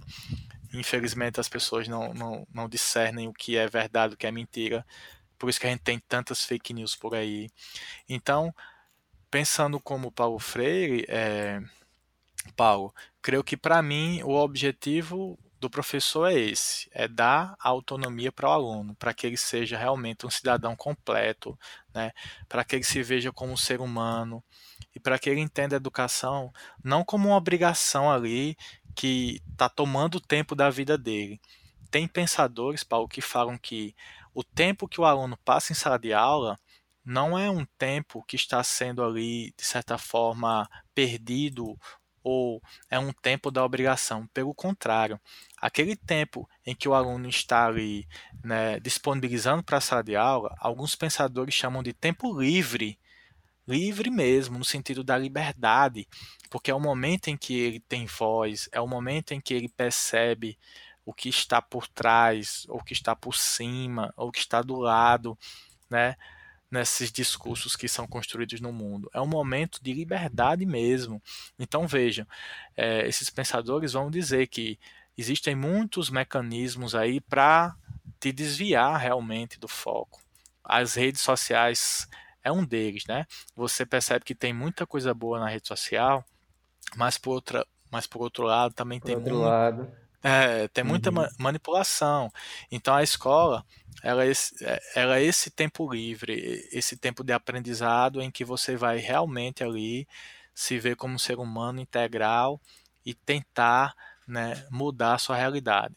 O I F R N, os institutos federais como um todo, como eu falei lá no início, eles tentam atingir esse ideal de, de autonomia, né? Eles têm como objetivo é, essa construção de um futuro melhor, de dar esperança. Você até já deve ter visto, muitos dos nossos alunos, eles são bem-sucedidos, mas não só no sentido da carreira, mas também como seres humanos, e isso é, é que é mais gratificante. Então, quando eu falo por mim individualmente, eu também acabo falando um pouco sobre os ideais da própria instituição, né? Esses ideais de transformação social, de autonomia, de respeito ao próximo, de amor, aceitação das diferenças, e isso para mim que é o mais gratificante enquanto professor. E realmente, eu até agora, eu não me vejo fazendo outra coisa. Mas Paulo sabe, eu gosto de escrever é, além de ensinar. Porque uhum. escrever, de certa forma, faz parte da minha vida. E eu fico dividido, sabe, entre ensinar e escrever. Esses dois verbos aí ficam me puxando na orelha. Eu, Bem fortes. É, exatamente. Um puxando, vem escrever, vem ensinar, mas eu tento conciliar os dois. Mas basicamente é isso, Paulo. É, eu creio que a escola é importante. Eu fiz uma crítica à escola, eu acho que a gente tem que realmente fazer uma crítica, mas a gente também tem que pensar a educação fora da escola. E nesse momento de pandemia, de quarentena, se a gente não fizer isso, infelizmente a gente vai só aumentar os casos de depressão, de problemas psicológicos de estudantes que não estão aguentando ficar em casa, que não estão aguentando ficar longe da escola. Isso não deveria acontecer, né? Infelizmente. Aí a gente se pergunta, será que nós falhamos, né? A gente pode falhar. Se a gente conseguir responder sim, eu creio que vai ser o primeiro passo para a gente repensar a educação, a estrutura curricular. Deveria ser o grande passo para a gente repensar a educação. Por que que o Brasil é um país tão injusto? Por que que as pessoas não se importam com as outras? Por que que as pessoas não aguentam ficar em casa com os próprios pais, o pai e a mãe, com a própria família, um irmão, uma irmã, alguém que é do teu sangue, alguém que compartilha suas dores? Por que que você não aguenta olhar para ela? Por que que você se fecha num quarto? Por que que você fica depressivo? Então, tem algum problema aí muito grave, entendeu, Paulo? Perfeito. Felipe, quero agradecer imensamente do fundo do meu coração pela sua presença. Eu fico muito feliz que você pôde participar do podcast de hoje, a gente tendo essa conversa maravilhosa. Vou até bater palmas aqui por você fazer parte do primeiro podcast com mais de uma hora, mais de uma hora e meia. Isso é um grande marco aqui para a história desse podcast. E fico muito feliz que você pôde fazer parte disso. Se você tiver mais algum recado para dar, ou então alguma coisa que você quiser dizer, pode pegar esse tempinho. Não, eu, eu que agradeço pelo convite. Eu fico muito feliz, viu, Paulo? Você, eu conheci é, em pouco tempo na sala de aula, né? Infelizmente teve a pandemia, a gente não pôde aprofundar as relações, mas no pouco tempo que eu conheci, eu já percebi que você era um cara diferente, que você era... Que isso, cara? Que você era um sujeito extremamente autônomo. E, por exemplo, por mais que a gente critique a escola, a gente tem que reconhecer que essas pessoas que são diferentes estão lá dentro. E essas pessoas vão questionar, vão fazer a diferença, vão transformar. Então, eu, eu que me sinto honrado em receber esse convite aí, foi um prazer enorme, e com certeza, creio eu, uh, com esse papo que a gente teve hoje, a gente pode aí depois, né, pensar em, em fazer mais questionamentos, mais reflexões, debater mais. Com toda porque, certeza. Porque sem, sem o debate, sem a reflexão, a gente não vai conseguir chegar a lugar nenhum, né? Mas é, mas é isso.